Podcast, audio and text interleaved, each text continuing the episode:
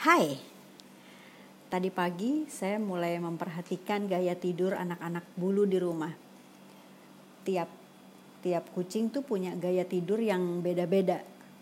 Dan setelah tadi pak baru tadi pagi saya nge, saya perhatiin, eh ternyata gaya tidur mereka kurang lebih menggambarkan perilaku mereka sehari-hari. Artinya menggambarkan e, karakternya. Kan setiap anak kan memang karakternya beda-beda. Saya contohkan, ini saya lagi ngumpulin foto-fotonya, nanti kalau udah kekumpul semua mau saya jadiin satu, uh, saya akan bikin series di Instagram. Jadi misalnya nih Hela, Hela tuh anak pungut, dia uh, ada di teras rumah kami pada saat dia umurnya mungkin masih satu bulanan lah kali ya, masih kecil banget lah. Sehingga dia tuh ada kecenderungan insecure.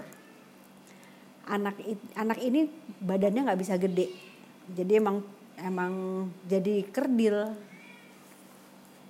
Kalau istilah ngetren sekarang tuh kan stunting ya. Nah dia tuh kecil, badannya kecil, kurus, tapi sehat sih sehat. Namun ini setelah dia umurnya udah setahun le- lewat, dia um, kayaknya memang ada yang ada masalah di badannya. Jadi dia tuh agak, misal dia tuh gampang sekali luka, gampang sekali eh, apa, gampang sekali ke, eh, pilek atau gampang sekali kena sakit. Tapi terutama di permukaan tubuhnya. Anak ini memang sangat eh, insecure, dia sangat butuh kasih sayang. Gaya tidurnya melungker. Jadi dia tidurnya tuh kayak tangannya tuh nutupin mukanya. Dan dan dan dia tuh membulat gitu loh badannya. Lalu ada baby. Baby gaya tidurnya mirip, tapi dia tidak menutup mukanya, dia melungker gitu. Memang sih kita kan sering lihat ya kalau kucing tidur melungker dia biasa normal. Tapi tidak semua kucing loh tidurnya melungker. Artinya itu ada hubungannya dengan kebiasaan dia, dengan karakternya. Si baby ini kalau tidur melungker dia itu dia itu princess di rumah lah. Um, dia tuh kalau dia selalu, dia tuh sebetulnya sangat butuh perhatian, tapi dia tuh mungkin karena dia ciri khas kucing ras kali ya, jadi dia tuh kalau minta perhatian tuh suka nggak ngaku gitu. Tapi kami tahu kapan dia butuh dipegang, kapan dia nggak perlu dipegang atau nggak mau dipegang, atau kapan dia memang harus diberi perhatian yang nggak cuma dipegang tapi diajak ngomong gitu. Itu kelihatan lah. Tapi sebetulnya walaupun dia lagi sosokan, dia tuh sangat butuh menjadi pusat perhatian dari humannya, bukan dari yang lain loh ya, dari humannya. Ada lagi gaya tidurnya si kutir. Kutir itu kalau tidur itu semuanya terbuka, tangannya kebuka, kakinya kebuka dan terlentang. Artinya dia sangat secure, dia nggak keberatan dengan, kan sebetulnya perut kucing itu kan yang paling terlarang, yang paling dia tuh pertahanan terakhir kucing tuh sebenarnya di perut. Artinya eh, kucing anjing mirip-mirip. Perut itu perta- jadi perut tuh nggak boleh dipegang sebenarnya. Tapi kalau kita berhasil pegang perutnya, berarti dia merasa aman dengan kita. Kalau anak, kalau kucing tidur di sebuah tempat, di sebuah area dengan keadaan terbuka itu, artinya dia merasa area itu secure buat dia. Anak ini emang secure dan cenderung jahil sih dia. Itu yang saya cerita kemarin, dia tuh anak yang tidak pernah tumbuh dewasa. Selalu ya, ya kayak anak kecil terus gitu. Ada lagi Blue. Blue ini juga anak pungut. Dia di, datang ke teras kami dalam keadaan penuh kutu. Sebetulnya kalau telat sedikit dia udah lewat sih. Tapi ya e, memang kelihatannya memang semesta menitipkan dia pada kami. Jadi dia selamat dan jadi bagus. Bulunya putih mulus dari atas ke bawah. Semuanya dari depan belakang.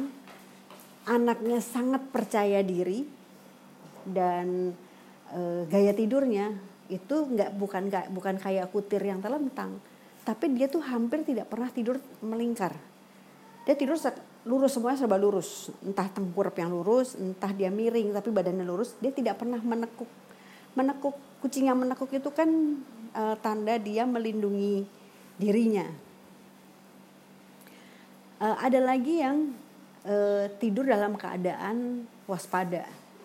kepalanya tegak, posisinya seperti eh, tengkurap gitu ya, duduk gitu, kepalanya tegak, tapi ya tidur, dan itu pules. Kita mau lewat-lewat, kupingnya kena sedikit, dia nggak kebangun, pules, tapi di posisinya gitu, itu posisi waspada. Yang posisi waspada seperti itu di rumah tuh ada namanya, kami memanggil jadi Bu Niki, namanya Niki, panggilannya sekarang Bu Niki. Kenapa? Dia kucing yang paling tua di rumah, mungut juga, dia waktu itu mungut di B S D waktu itu. Dia eh, belakangan ini sering sekali gelisah. Waktu itu pernah dia hampir lewat karena kekurangan kalsium. Jadi dokter hewan udah bilang, ini anak nggak boleh punya anak lagi loh gitu. Sementara dia itu kalau udah kabur, tiba-tiba kabur keluar rumah, pulang-pulang ya Hamdan gitu loh, entah sama jagoan preman tikungan mana gitu. Tapi sekarang dia nggak lagi nggak punya anak, tapi dia lagi loop dan dia sangat gelisah dengan badannya. Jadi eh, dia adalah kucing yang sebenarnya secara personality paling firm. Dia tahu persis dia mesti gimana, dia tahu persis menghandle kucing-kucing di rumah, dia tahu persis e, menempatkan dirinya. Tapi belakangan ini mungkin karena dia udah tua, entah juga tenaganya udah nggak terlalu ada, tiba-tiba dia tuh sering diserang sama betina-betina lain. Nah ini juga kasusnya lucu, kucing betina itu sering saling serang, entah kenapa. Nah dia tiba-tiba diserang aja gitu sama sama beberapa betina. Biasanya sih yang nyerang dia dia lagi, nggak nggak nggak pernah, jarang lah ada yang eh, random gitu, kecuali kecuali anak-anak yang memang punya kecenderungan dibully. Dia biasanya akan dibully oleh random random anak-anak lah gitu, siapa aja, walaupun lagi-lagi memang tidak semua, karena tidak semua anak suka ngebully ya. Nah Bu Niki ini juga gitu, dia belakangan ini lagi sering dibully. Jadi akhirnya dia belum sebulan inilah masuk studio, dan ya udah dia jadi akhirnya berumah di situ. Padahal tadinya dia tuh bisa masuk ke area mana mana saja. Sekarang nggak bisa. Dia baru keluar sebentar udah diserang. Mungkin itu juga yang menyebabkan dia posisi tidurnya tegak. Jadi kayak waspada gitu. Ada lagi sih eh, Boncel.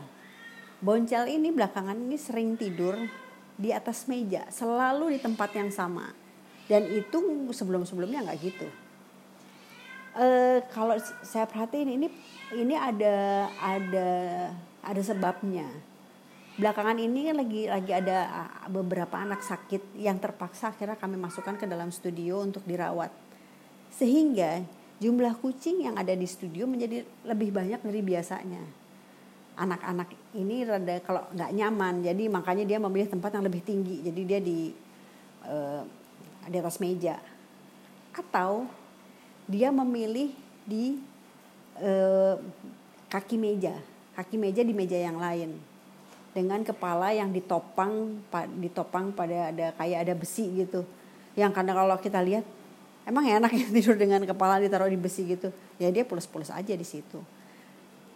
Jadi posisi tidur sebenarnya kalau kalau saya merhatiin ini itu ada hubungannya dengan karakternya dan atau dengan kondisi yang berubah di sekitarnya. Kalau tadinya gitu, yang biasanya gini ternyata nggak gitu, yang tadinya gitu ternyata nggak nggak gini ya, kira-kira seperti itu. Kucing kan kucing paling sensitif sama perubahan, paling nggak suka sama perubahan. Mereka tuh suka sesuatu yang yang udah pasti-pasti aja. Jadi mereka perlu adjust yang cukup cukup perlu waktu lah untuk untuk adjust gitu.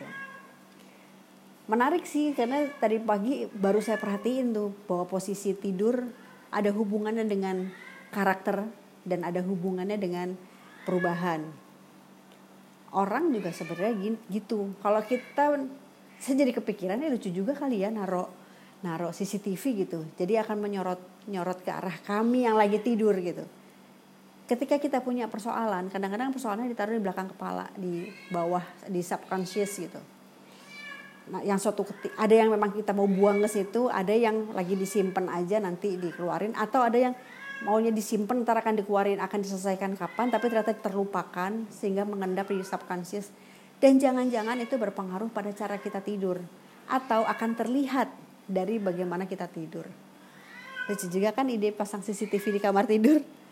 Jadi jadi pengen juga tuh. Ntar deh coba kita lihat apakah itu pengaruh juga gitu. Selalu ada hal besar di balik hal kecil, atau hal kecil yang dibesar-besarkan. Sampai jumpa. Bye.